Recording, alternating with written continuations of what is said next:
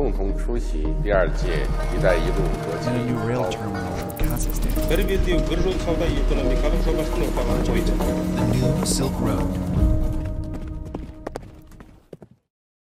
Здравствуйте! Добро пожаловать в подкаст «Китай, Евразия и все остальные». Подкаст о поясе и пути, больших играх и другой геополитике. Я ведущий Руслан Изимов. Что происходит на границах России, Украины и Запада? Сегодня мы можем наблюдать, как Запад идеологически и политически вплотную продвинулся к России.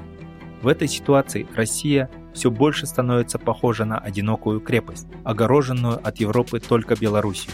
Внешняя политика Владимира Путина становится все более жесткой, Москва требует четких границ. Между тем, идеологически Украина потеряна для России навсегда. Но и в Европе явно не желают воевать за Украину, пусть даже на территории Украины. Перспективы вступления Украины в ЕС и НАТО пока не определены, и добиться единой позиции Европейского Союза по украинскому кризису становится все сложнее. Европа также не очень желает усиливать свою зависимость от США в вопросах обеспечения безопасности. Не менее примечательна в этом контексте позиция Минска. После революции 2020 года зависимость Лукашенко и в целом Белоруссии от России резко возросла.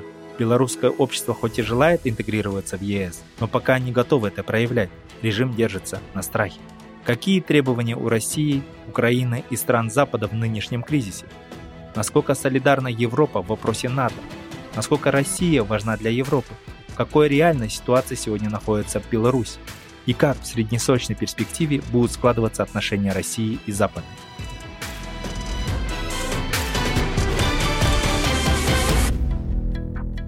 Эти вопросы мы сегодня обсуждаем с Григорием Нижниковым.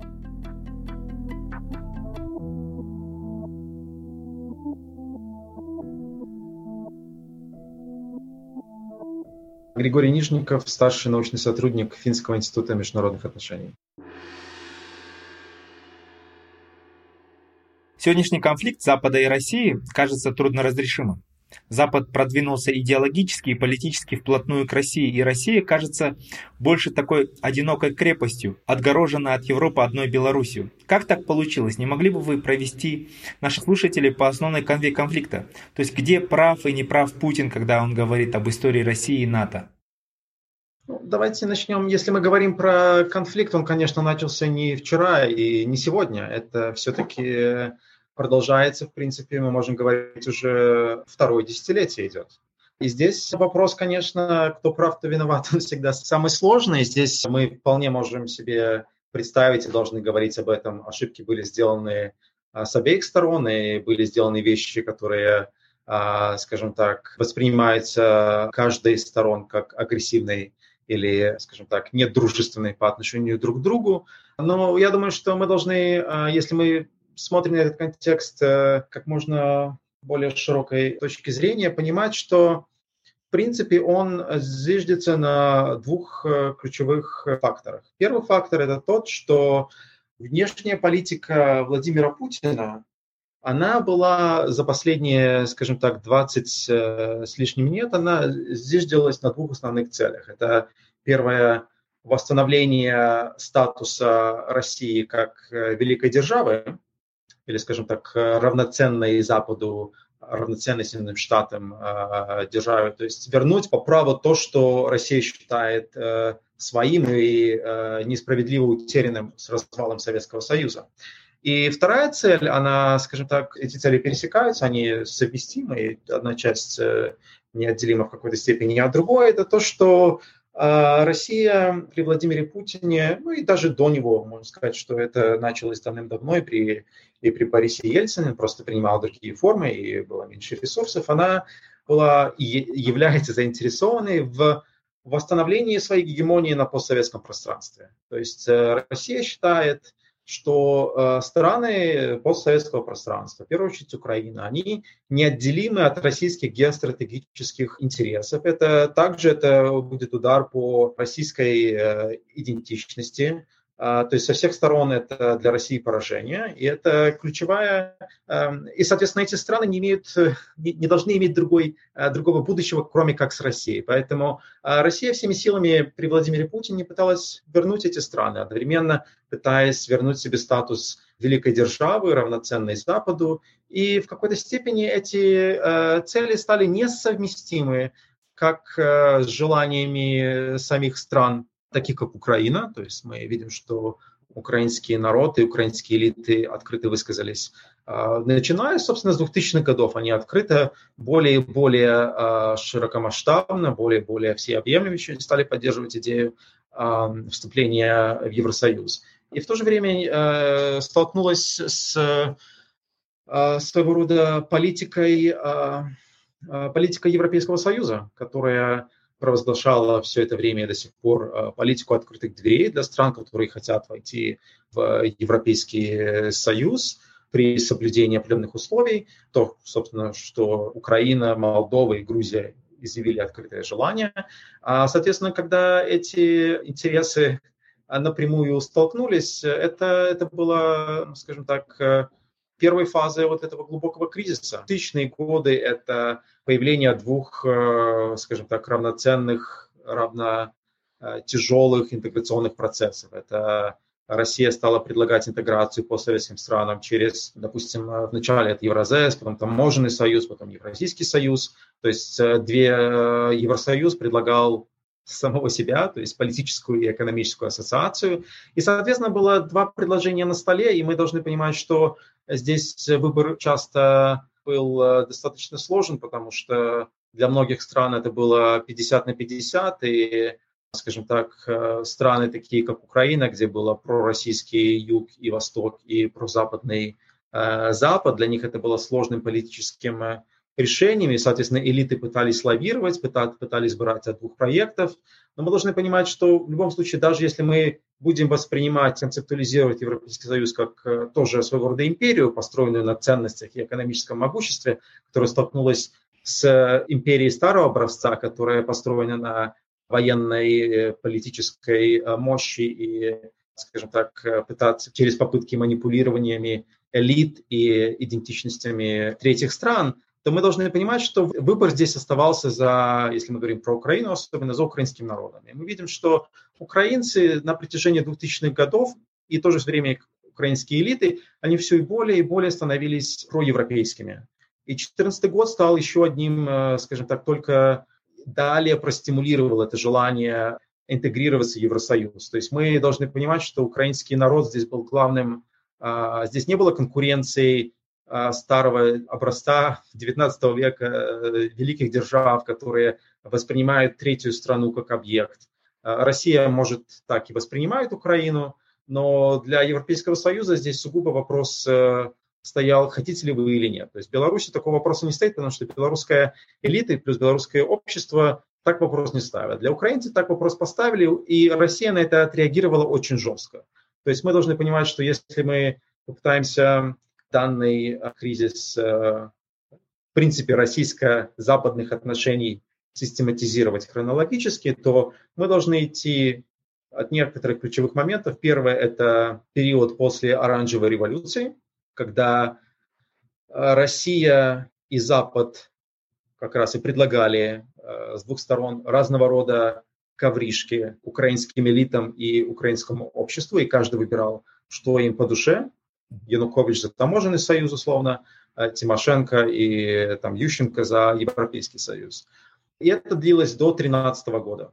То есть до 2013 года была борьба, кто кого больше привлечет, через power of attraction. И Россия, и Евросоюз предлагали экономические и идеологические бонусы. То есть мы, что лучше, то и выбирайте. К 2014 году Россия, в принципе, проиграла. Украинский народ... Евромайдан случился, даже пророссийский президент Янукович понимал, что с Евросоюзом для его же электоральных перспектив необходимо подписывать соглашение об ассоциации. Под российским давлением он это соглашение отказался подписывать. Получился Майдан. Люди вышли протестовать не против Януковича, не против того, что он монополизировал власть постепенно, разрушал институты государственные, а потому что он отказался подписывать соглашение, отказывал Украине и украинцам в европейском будущем. После этого случился перелом в российской политике. Российская политика стала агрессивной, она стала не привлекать, а принуждать к интеграции Украину. То есть здесь она поняла, что хватит играть, хватит, вы не хотите наших денег, вы не хотите нашего газа, вы не хотите доступа к российским рынкам, доступа к российским университетам и так далее, тогда мы будем вас принуждать. И, соответственно, мы сейчас видим, мы видели второй этап, то есть второй этап, где Россия пыталась принудить Украину. Я думаю, сейчас мы видим своего рода в данной эпопее третий этап, потому что сейчас уже идет принуждение не только Украины, но и своего рода принуждение и шантаж Запада. То есть ситуация обострилась, и войска находятся на украинской границе не потому, что только Россия считает, что это будет более действенным способом заставить Зеленского сделать там, первое, второе, третье, а потому что они понимают, что без согласия Запада Украину сейчас заставить что-то сделать будет трудно.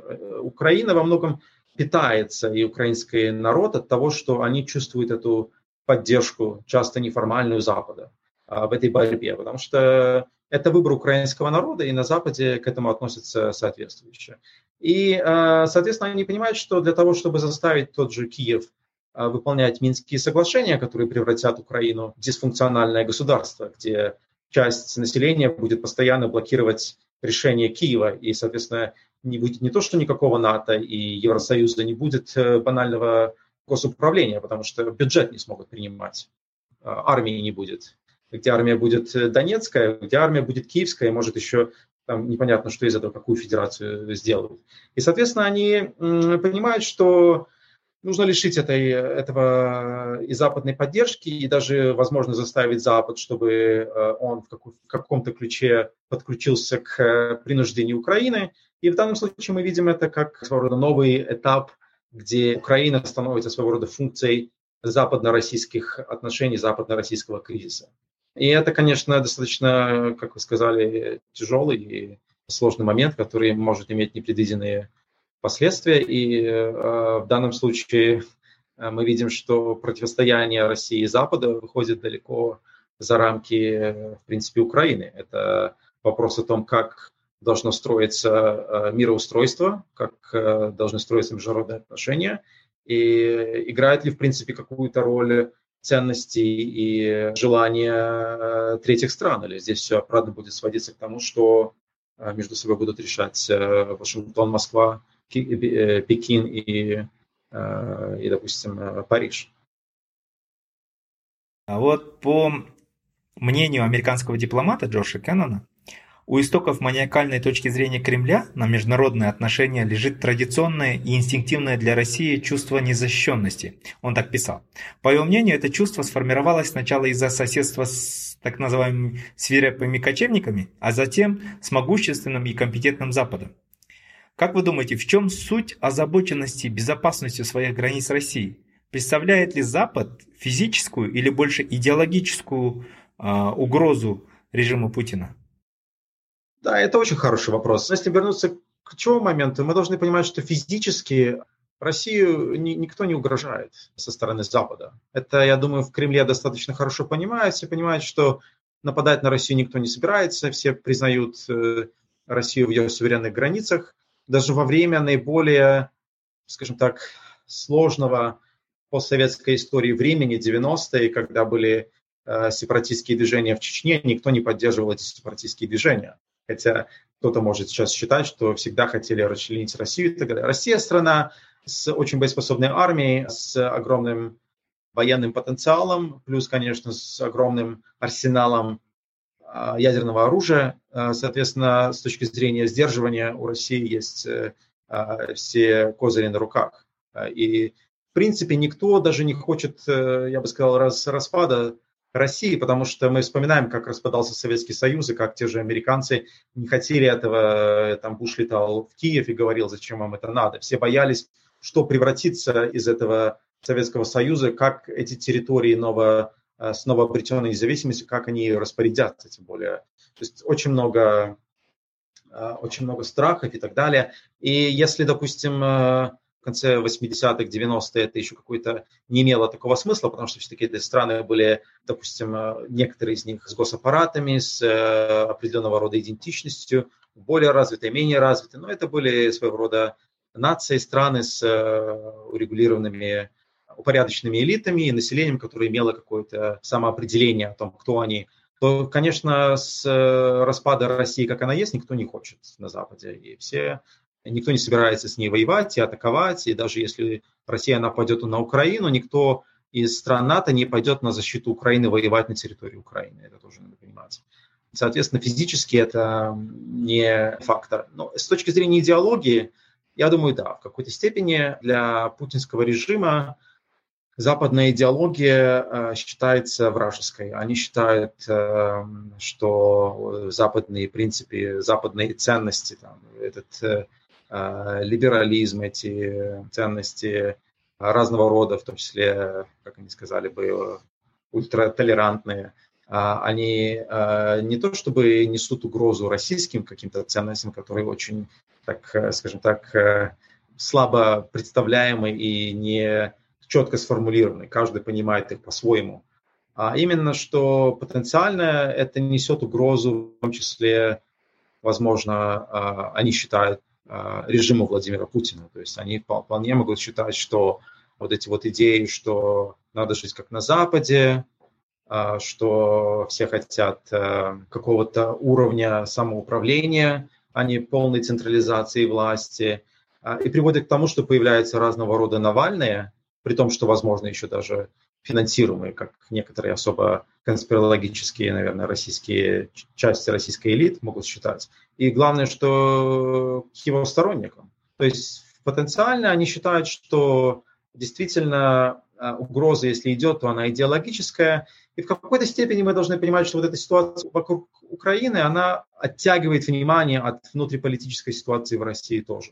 То есть, если мы давайте вспомним, что было 2-3 года назад, на Западе приезжает канцлер Германии Меркель, и она обсуждает, что там с Навальным, кого там отравили, почему закрывают такое-то НГО, почему давайте разбираться с этим и с этим. Это для Путина и его компании это было неприемлемо, является неприемлемым. То есть, соответственно, в какой-то степени они считают, что действительно для их устройства, их политической системы, даже не политической системы, а для устройства российской власти с ее патронализмом, коррупцией, клановостью, принципы верховенства права, принцип разделения властей и так далее. Не то, что даже не просто идеология там, либеральная или консервативная, а вот эти вот банальные принципы, которые даже прав человека, экономические свободы, право на собственность, они все являются угрозой для их власти. Поэтому, если мы говорим об угрозах, то это, наверное, главная их угроза, которая исходит от Запада, но не напрямую, а от того, что многие смотрят на эту модель и понимают, что это то, что они бы хотели видеть, во всяком случае, среди части населения России. Поэтому, но это, опять же, не является причиной, почему этот кризис возникает сейчас. Да, если все-таки идеологическая угроза превышает, да, для России, ну и в то же время, как вы говорите, есть такой, скажем так, внешний враг, да, или внешний фактор, который позволяет власти в России отвлекать внимание, да, в том числе и как бы общество, то, я не знаю, вы сможете ответить нет? Как вы думаете, а насколько общество российское поддерживает вот это вот все, что сейчас происходит на Украине и вокруг Украины? То есть стягивание войск, там, готовность пойти туда войной. То есть вот это все в российском обществе. Может быть, есть какие-то социологические, да, исследования. Как это поддерживается? Понятное дело, что Крым поддерживали. Там чуть-чуть другое. Это другое, да. Это скрепа, как они сказали бы. Да, это хороший вопрос. Вы знаете, есть опросы. И эти опросы даже вот проводятся, скажем так, и в ЦИОМом, и той же Левада-центром. Я бы сказал, что здесь надо воспринимать это с некоторой двоякостью. То есть понятно, что есть в России большой запрос на антизападничество, скажем это так. То есть многие считают потенциально, это не вопрос того, что... скажем так, появляется просто из ниоткуда, но есть такие серьезные антиамериканские настроения в России. И многие люди считают Америку действительно как врагом, который воспользовался слабостью страны в 90-е и 2000-е, вот тут мы встаем с колен, на это есть запрос. Если это спросить вне контекста, то люди скажут, да, допустим, то же самое будет с Украиной. Я видел цифры, там достаточно большое число, которое считает, что поддерживает именно российскую официальную интерпретацию событий. Я сейчас так с головы сразу не вспомню. Но будем считать треть, там, может даже больше. Но, допустим, можно по некоторых вопросам, если его еще по-другому сформулировать, будет больше половины, которые поддержат, в принципе. Что поддержат, в принципе, то, что, например, аргумент о том, что Украина не является независимой, она под американским контролем, и американцы диктуют Киеву, что делать. И, соответственно, тогда, я думаю, если так поставить вопрос, скажут «да». Но если мы, допустим, поставим вопрос немножко по-другому, например, а готовы ли вы и дальше еще больше терпеть еще, скажем так, пережить еще большее понижение уровня жизни? Инфляцию иметь не там сейчас не 15-18%, а 30%. И что рубль обвалится, как в 2015 году.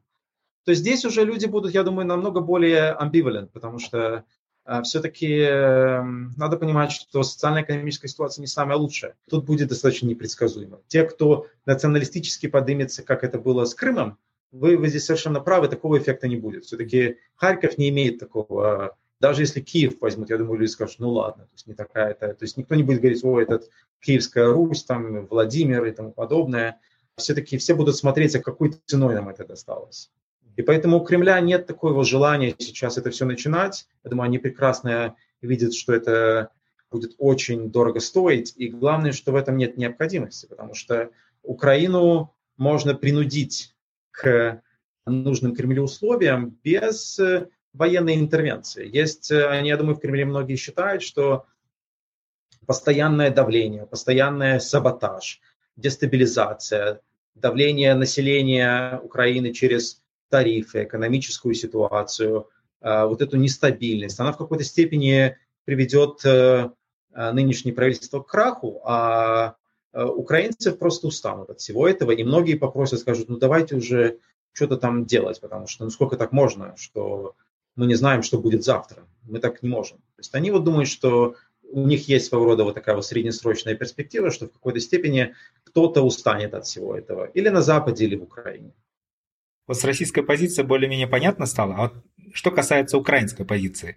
Скажем так, вот мы чуть раньше говорили о том, что в Украине хотели воспользоваться политикой открытых дверей Европейского Союза, да, и в НАТО хотели туда вступить. А что там думают? Что думают на Западе? То есть насколько критично для Запада принятие в НАТО Украину и Европейский Союз? Особенно с учетом вот последнего вообще вот этого конфликта с Россией. Насколько там заинтересованы, хотят ли они этого? Или они могут ли себе позволить не принимать Европейский Союз, Украину и в НАТО тоже? Я думаю, сказать здесь достаточно сложно, потому что это все очень гипотетически. Все-таки мы должны понимать, что Украина не готова. И если бы сегодня стоял вопрос о том, чтобы, если бы Украина была готова, ее бы не принимали. Я думаю, все-таки решение было бы политическим. Для населения Евросоюз, понятно, по этому вопросу разделен. То есть мы понимаем, что, допустим, для Восточной и Центральной Европы это совсем по-другому смотрится, чем для Южной Европы, которая, допустим, в Италии думает, зачем нам это надо. То есть мы опять-то, мы сейчас кормим поляков, а сейчас будем, когда у нас у самих безработица и, скажем так, зарплаты, и уровень жизни падает, то зачем нам еще... То есть мы понимаем, что у населения, учитывая все проблемы Евросоюза, отношение двоякое, в принципе, к членству любого нового члена Евросоюза. Но здесь вопрос стоит в том, что просто если бы ситуация была такая, что Украина готова, и сейчас Россия, то, что она сделала, сплотила Запад, и нужно политическое решение, чтобы вот... я думаю, что, в принципе, мы тогда могли бы говорить о том, что, возможно, кто-то пытался бы заблокировать, но, в принципе, в большинстве своем европейские элиты бы склонялись к тому, что надо принять и как-то поддержать. Страна готова, и у нас... В принципах Евросоюза написано, что мы никого не заставляем, но мы готовы принимать того, кто готов и хочет с нами, кто соответствует нашим ценностям и нашим стандартам. Пожалуйста, политика открытых дверей. Но проблема в том, что Украина будет готова через 20 лет. Это минимум. То есть она учитывая уровень, скажем так, элит, то есть коррупционные, очень такие хищнические элиты, плюс госинституты, которые захвачены разного рода группами интересов, олигархами теми же, плюс то, что полным-полно российских агентов влияния, не говоря уже о том, что Донбасс и Крым, как с такими, скажем так, проблемами вступать в НАТО территориальными. То есть здесь нет такого вопроса, вопрос не стоит о том, что Украина готова и будет вступать. Поэтому то, что Россия говорит, что закройте двери в НАТО, Россия сама понимает, что Украина не будет в НАТО, не вступит в НАТО при Владимире Путине, просто потому что она будет не готова. То, что Россию действительно волнует, это то, что Украина все более и более становится прозападной. Это вот, скажем так, такой... во многом под влиянием, к слову, России. То есть многие понимают, что другого выхода нет среди украинцев, хотя они бы хотели быть как белорусы. Белорусы считают, что надо дружить и с теми, и получать выгоду от тех и тех. То есть это западная Украина, которая очень проевропейская, а вот в Харькове они считают, что это просто вопрос уже, многие это просто безопасности и выживания, не то, что они хотят именно лететь в НАТО. Вот. Поэтому я думаю, что вопрос сейчас в Евросоюзе стоит так, что Украина борется, многие хотят трансформироваться в европейское государство, и пока это желание есть, они поддерживают. Если будет ситуация, как в Беларуси, где, скажем так, есть президент, который совсем этого не хочет, и население, которое не высказалось четко в пользу ЕС, и интеграции в ЕС, тогда, соответственно, мы видим, что политика в отношении Беларуси совсем другая. Ну, про Беларусь чуть позже буквально поговорим, поскольку вы специализируетесь также, да, на Беларуси. Тут у меня тоже вот в голове тогда складывается не очень понятная ситуация, то есть картинка. С одной стороны, Украина сама не готова. Украина внутренне, да, внутри, то есть там определенные процедуры, то есть экономические, политические, там в плане развития институтов демократии Украина еще не готова вступать в Европейский Союз и НАТО тоже. Тогда в чем обеспокоенность России? То есть мы же тут говорим о расширении на восток НАТО. Если этого априори не произойдет в ближайшие 20 лет, да, как вы говорите, тогда в чем вот эти требования вообще? Откуда этот конфликт берется? Я думаю, то, что Россия хочет, она хочет неопределенности. Вот такой вот стратегической неопределенности, чтобы никто не знал, что будет дальше. Потому что как вести переговоры с тем, кто не хочет вести переговоры? Вот, допустим, если Россия завтра подписать любой договор, она же его не выполнит, все понимают. То есть вот завтра на бумаге написать, что возвращаемся, вот есть условие номер 1, вот хорошо, допустим, Украина не будет членом НАТО, вот подписали. Вот что дальше? Вот это что значит, что завтра не будет нового требования от России? Оно будет. И, соответственно, все это потенциально понимают в Европе. Я думаю, здесь скорее Россия понимает, что необходимо действовать, потому что Россия решила взять инициативу в свои руки. Она поняла, что, скажем так, то, что мы говорим, своего рода, можно сказать, новый этап российской внешней политики, это просто агрессия, агрессивность, она не помогает. То есть Украина становится все более и более прозападной. Нет, не растут. Они избрали потенциально российского президента Зеленского, которого они считали находится, он идеологически, идентичность у него российская. Он всегда был русскоговорящим, всегда выступал против НАТО, да, до 2014 года. Они думали, ну вот свой парень, в принципе. И они видят, что он через месяц превратился в ультрапатриота, условно говоря. Допустим, с Украины, я думаю, что они понимают, что элиты, они ненадежные, но у них есть, если сложится ситуация в их пользу, в пользу России, то элиты будут вынуждены следовать. Их можно, в принципе, всегда купить и перекупить. А вот их волнует, я думаю, сейчас то, что украинское общество настолько сплоченно, скажем так, антипутинское. Я думаю, что в какой-то степени часть вот их плана будет брать это население измором. То есть, если кто-то устанет от нашего давления, то что у вас опять же будет полная социально-экономическая дестабилизация, политическая неопределенность, геополитическая неопределенность, что будем воевать или нет, надо ли нам спасаться или нет. Вот сейчас видно, что посмотреть на украинскую польскую границу, сколько людей пытаются выехать из Украины на время, не знаю, будет ли атака или нет. То, что многие устанут от всего этого и скажут, ну, в этой стране шансов нет, поеду я работать в Польшу и все, хватит мне терзать этим. Многие просто посчитают, особенно на территориях, которые были в восточно-южной Украине, посчитают, что ну ладно, если уже хватит нам этого, давайте хоть как-то договариваться.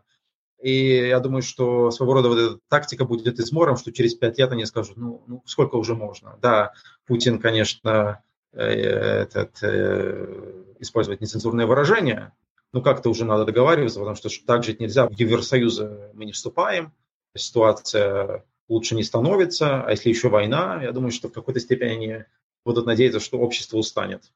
И этот ультрапатриотизм, он пойдет на убыль. Не в Западной Украине, но хотя бы в Центральной и Восточной. Да, вот сейчас мы уже разобрались и с позиции Запада немного, Европейского Союза, да, там, России. Мы затронули и упомянули Зеленского, да. Украина, я вот действительно согласен, что уже стремительно уходит от России. Это уже необратимый процесс, но при этом Зеленский, насколько мы можем видеть, намеренно приглушает градус противостояния. В чем его логика? Да, но Зеленский – это хорошо. Вот Зеленский, он, мы должны понимать, он не политик, и он не государственный деятель, он шоумен, в принципе, который попал во власть и который хочет в этой власти остаться. И для него позиция, я думаю, сейчас достаточно простая, он уже думает о своих новых выборах, при этом он должен понимать, кто его будет избирателем, и он понимает, что если он будет, вот ниша, которая говорит, ниша политическая, где...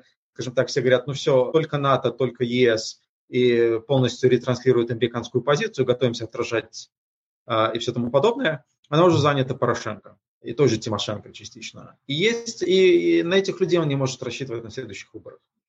Ему надо как-то пытаться найти понимание с теми людьми, про которых мы только что говорили, с которыми работает, в принципе, и Россия. Те, кого они берут измором, те, кто всегда относились с недоверием к НАТО, те, кто... патриоты Украины, но, скажем так, говорят на русском языке, и которые все равно, наверное, имеют своего рода тенденцию голосовать за популистов, и которые считают, что с Россией, в принципе, потенциально в будущем можно договориться. Путин, он, конечно, и Кремль, они там с ума сошли, они думают так, и не понимают, чего они к нам полезли, но они думают, что, в принципе, с русскими, ну, они же такие, как мы. Я думаю, что подсознательно, и вот он думает, что, возможно, это его избирательная группа. Он к ним должен подобрать ключи, и поэтому, если он будет ретранслировать остальных, эти люди будут думать, ну, еще один тут слез. А ему надо подать себя как человек, который, с одной стороны, патриот, а с другой стороны, не собирается бряцать оружием, и который понимает, хочет показать, что он все-таки голубь, а не ястреб, но готов постоять за Украину, потому что если русские придут. А так, в принципе, он готов с Путиным. Вот это его логика. Мы готовы защищаться, но если Путин хочет поговорить, давайте поговорим. Я думаю, что в какой-то степени он думает, что это поможет ему создать себе вот нужный образ на Юго-Востоке, сделать себе эту нишу. Насколько Европа солидарна в вопросе НАТО? Много говорят о французской инициативе создать собственную европейскую систему безопасности. Насколько это реально? Может ли Европа обеспечить свою безопасность без США? Я думаю, что вот на данном этапе нет. Это мы уже видим. То есть мы видим, что Европа, в принципе, не очень заинтересована, никто не хочет деньги тратить. Европа, в принципе, не считает, что даже Москва, это тоже такой европейский взгляд, что они скептически относятся к этой американской, достаточно скептически. То есть не так, они, в принципе, все это время они считали, что война не так возможна, то есть вот, в отличие от Америки. То есть они считают, что Россия с Путиным, многие считают, с Путиным можно договариваться, что он в какой-то степени рационален, до определенной степени. И надо с ним говорить и понимать в таком ключе. Поэтому без НАТО мы видим, что наоборот создаются альянсы среди европейских стран, то есть страны Евросоюза, например, Швеция и Финляндия, увеличивают сотрудничество, потому что все инициативы внутри ЕС, такие как ПЕСКО, которые, когда они пытались что-то создать совместно, оно было выхолаживалось и никуда не завело. Насколько важна Россия для Европы? Как сильно бьет по экономике европейских стран еще большее ухудшение отношений с Россией? Как это может повлиять на поставки энергоресурсов, торговли и так далее? И вообще, чисто символически, является ли Россия европейской страной для самой Европы и для России? Как вы думаете? Ну, это, я бы сказал, сегодня достаточно философский вопрос, на него есть разный ответ. Я думаю, что, в принципе, для Европы Россия – это европейская страна. Она исторически и культурно всегда была частью Европы. И большая часть России считает себя Европой, даже если мы послушаем Путина и его же соратников, они считают, что, в принципе, они и являются настоящей Европой, Европой настоящих европейских ценностей, а не сегодняшних, как либеральных, как они сказали бы. Поэтому, конечно же, в принципе, Россия является европейской страной, и даже если мы посмотрим с точки зрения политики, то если убрать за скобки это вот падение в авторитаризм, даже если его не убирать за скобки, то если мы посмотрим риторику режима, например, того же польского партии «Справедливость», консервативно такую вот популистическую, которая против всего этого европейского либерализма с правами нетрадиционных меньшинств, там, допустим, запретом абортов, ролью церкви, то мы увидим много, во всяком случае, академическая литература находит много параллелей с тем же путинским режимом. То есть здесь не надо как-то считать, что это совсем уже... Ну, естественно, и в России есть серьезные, намного больше, чем в той же Польше, своего рода влияние азиатское. То есть здесь вопрос больше для, наверное, специалистов иных областей. Что касается влияния на Европу и, допустим, как повлияет экономические своего рода санкции, где Россия будет отрезана, или экономические санкции, которые будут масштаба, допустим, санкций на Иран или даже того же выше, где будет отключение от СВИФТа, санкции на экспорт энергоносителей и так далее, они, конечно, скажут достаточно серьезное влияние на Европу. В любом случае, окажут серьезное влияние на определенные страны Европейского Союза. Здесь спора нет, потому что торговля с Россией для многих является важным компонентом, но она не является критической. То есть мы тоже должны этого понимать. Если энергетическая зависимость достаточно серьезная, Россия поставляет треть, если не ошибаюсь, треть газа в Европу идет из России. И если, допустим, Россия перестанет поставлять газ, это будет энергетический кризис в Европе. Но на то и Европа и сильна, что она достаточно гибкая и стрессоустойчивая, и это произведет к переформатированию рынка. Конечно, цены вырастут, но, в принципе, будут найдены альтернативные поставки. Просто другое дело, что потребитель будет за это все платить в 2-3 раза больше. Но если на то цена, скажем так, ответа на действительно чрезмерную агрессию, которая возвращает войну в Европу, я думаю, что на это придется пойти, и на это пойдут европейские политики нехотя. Поэтому главный удар-то будет нанесен России по самой себе. Она достаточно намного более завязана, зависима от Европы. Здесь мы говорим о взаимозависимости, но тем не менее удар, конечно, будет несоразмерно выше на Россию, потому что здесь российская агрессия ударит по всем, но в первую очередь по россиянам и по российским элитам. Часть из них к этому готова, но, естественно, мы должны понимать, что часть российских элит, которая интегрирована в определенной степени в Запад и в западные институции имеется в виду, живут там, пользуются банками западными и владеют футбольными клубами, для них это будет большим ударом. Не факт, что эти люди влияют на решение сильным образом Путина, но в любом случае мы должны понимать, что это по всем будет нанесен удар в России. Спасибо, Григорий. Как специалист по Беларуси, не могли бы вы прокомментировать позицию, в которой оказалась Беларусь? Да? Является ли Беларусь, в свою очередь, европейской страной и как сильно искажена ее внешняя, внутренняя политика и даже экономика сегодняшним кризисом? Я думаю, что этому необходимо действительно отдельный разговор посвятить. Эта тема сложная. Я бы сказал, начнем с того, что Беларусь – страна-аномалия, потому что мы видим, что с точки зрения ценностей Беларусь – страна европейская.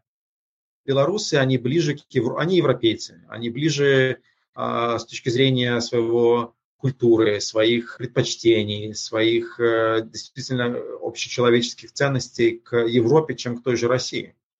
Поэтому, если мы гипотетически говорили о том, чтобы в идеальных условиях, то ближе на сегодняшний день к вступлению в Евросоюз, Украина или Беларусь, я бы сказал, что Беларусь, если мы уберем, конечно, за скобки Лукашенко, всю эту недемократическую систему, которая является аномалией. И к этому мы подводим к аномалии, потому что страна европейская, общество европейское, общество достаточно модернизированное. Белорус, он ничем не отличается от, допустим, жителя Польши восточной. Минск, он для многих выглядит как Варшава, такие же вот похожие люди, такого же типа, особенно до революции 2020 года. И эта страна управляется вот такой вот, назовем это, среднеазиатской деспотией, вот, на уровне там, Туркменбаши условного. Вот мы видим, что Беларусь оказалась в ситуации, где вот этот архаический режим навязывает повестку, как внутреннюю, так и внешнюю, которая не соответствует взглядам и предпочтениям самих белорусов. Просто люди боятся высказывать свое мнение, боятся что бы это сделать, потому что они знают, что даже здесь угроза идет не за действие, а угроза идет за просто само своего рода существование. Ты можешь быть арестован просто потому, что кому-то захотелось выполнить свой план по арестам, например. То есть нет совершенно никакой часто логики, как люди арестовываются. И этот страх – это то, на чем держится режим. Страх и, конечно же, помощь России. И здесь мы говорим про также внутриполитическую аномалию, внешнеполитическую аномалию, потому что Беларусь сейчас, с точки зрения своего геостратегического положения, она находится, естественно, плотно под опекой России. То есть даже если бы Лукашенко сегодня захотел бы, или белорусская власть, или белорусский народ выявили желание, например, интегрироваться в Евросоюз, это будет пресечено одномоментно. То есть это просто будет невозможно сделать. Потому что Россия имеет огромное количество механизмов, как формальных, так и неформальных, чтобы банально завтра поменять Лукашенко и поставить кого угодно. Просто ей этого не хочется. И, соответственно, эта зависимость, она очень делает Беларусь очень уязвимой. Естественно, поэтому мы и слышим эти разговоры о том, что когда произойдет оккупация, произошла ли уже оккупация неформальная, как далеко зашла интеграция, кто действительно руководит страной, насколько подотчетен, насколько, скажем так, Лукашенко действует, исходя из своей логики или исходя из того, что ему говорит Путин. Эти вопросы не возникают на пустом месте, потому что никто не понимает уровень зависимости Беларуси и Лукашенко от Москвы. И я бы сказал следующую вещь, это то, что Лукашенко после 2020 года не стал марионеткой Путина, и Лукашенко сохраняет вот полноту власти внутри страны, но эта власть держится, как мы уже говорим, на поддержке Москвы и страхе.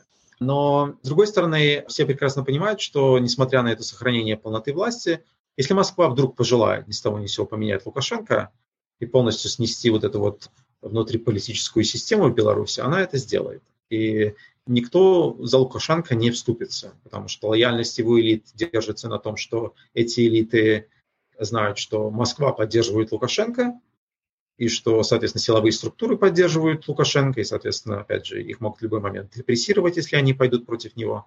И у населения такая же позиция, они просто понимают, что у них нет никакой возможности, даже если завтра будет революция, и Лукашенко сметут, следующий режим будет, в принципе, пророссийским.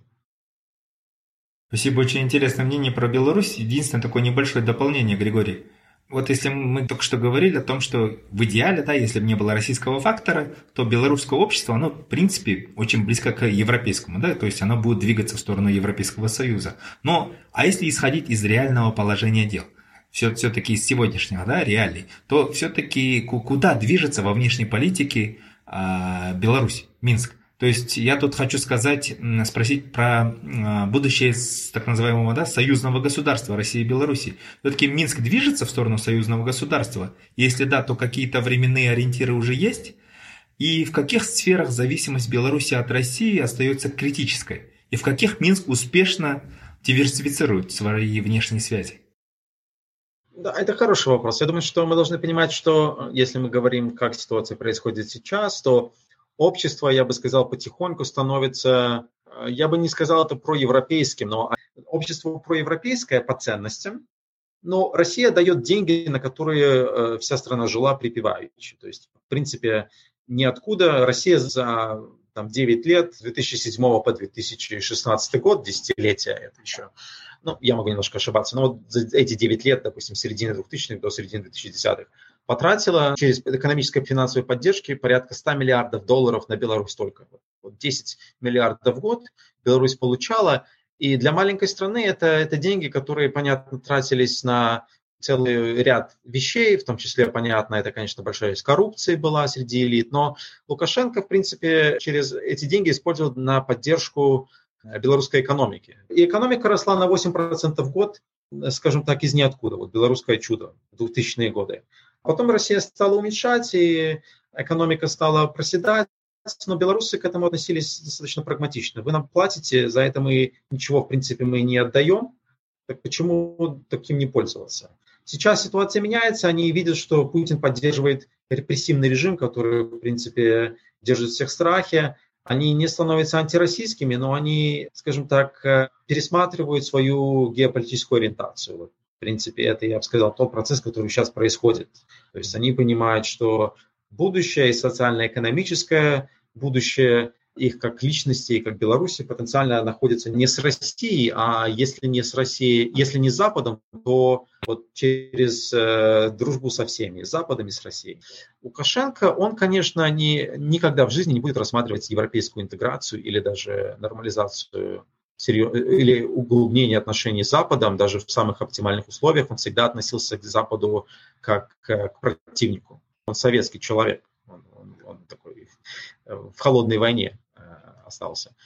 И, соответственно, для него союз с Россией, он естественен. Другое дело, что он всегда противился, чтобы этот союз как-то ограничивал его власть. То есть он был за союз, но союз на его условиях. То есть чтобы не было реально политической интеграции, чтобы экономическая интеграция была на его условиях, где он получает все бонусы, а Россия получает привилегированное положение. Сейчас ситуация меняется, сейчас ситуация ведет к тому, что он, как я сказал, уже слишком зависим и слаб внутри страны, поэтому российская поддержка ему очень важна, но она не ведет к тому, чтобы он, например, реально начинал интегрироваться, потому что от него сейчас, как бы это парадоксально ни звучало, Россия не требует реальной интеграции.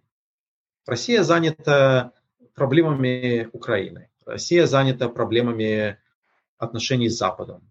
Для России, если они начнут давить на Лукашенко, чтобы Беларусь стала частью, например, России или реально интегрировалась, тогда они примерно представляют, что даже если Лукашенко не будет сильно сопротивляться, это будет дестабилизировать ситуацию внутри Беларуси, потому что это будет менять формат власти в Беларуси. Соответственно, будут больше желающих сместить Лукашенко.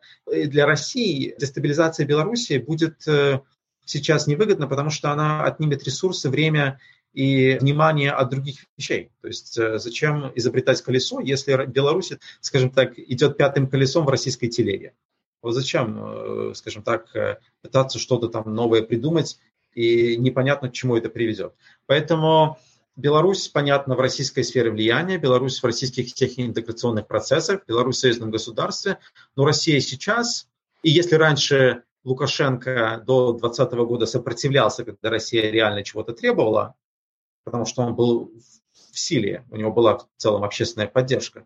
Сейчас Россия не требует, потому что, во-первых, и лояльность его теперь уже не поддается сомнению, потому что ему некуда уйти. Во-вторых, потому что он настолько, скажем так, его положение достаточно шаткое, и любые серьезные изменения могут непонятно к чему подтолкнуть. Поэтому они предпочитают, чтобы ситуация оставалась, статус-кво он сохранялся. И этот статус-кво будет сохраняться как столько, сколько Россия будет считать его нужным. И я бы не сказал, что интеграция вышла на качественно новый уровень после революции 2020 года.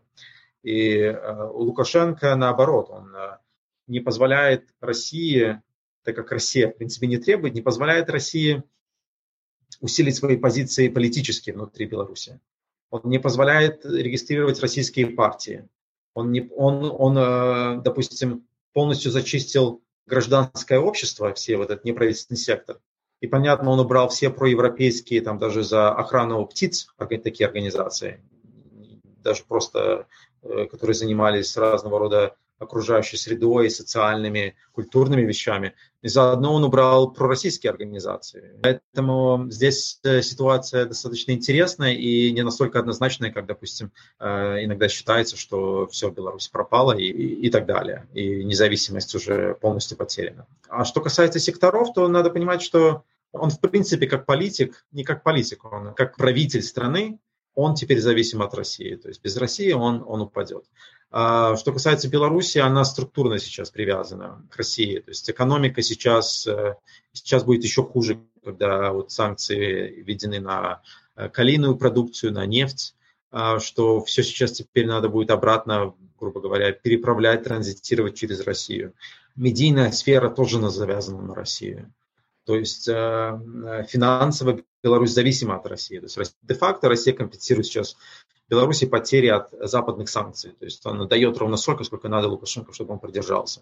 То есть сейчас режим Лукашенко, он сидит на российских деньгах, на российском медиаподдержке, на российской поддержке дипломатической, на том, что Россия может держать элиты белорусские в подчинении Лукашенко через Лукашенко, то есть вот легитимность Лукашенко в глазах России держит белорусские элиты вокруг Лукашенко. То есть мы видим, что Лукашенко как правитель страны, он зависим от России, но Россия пользуется этим весьма неохотно и не хочет раскачивать лодку.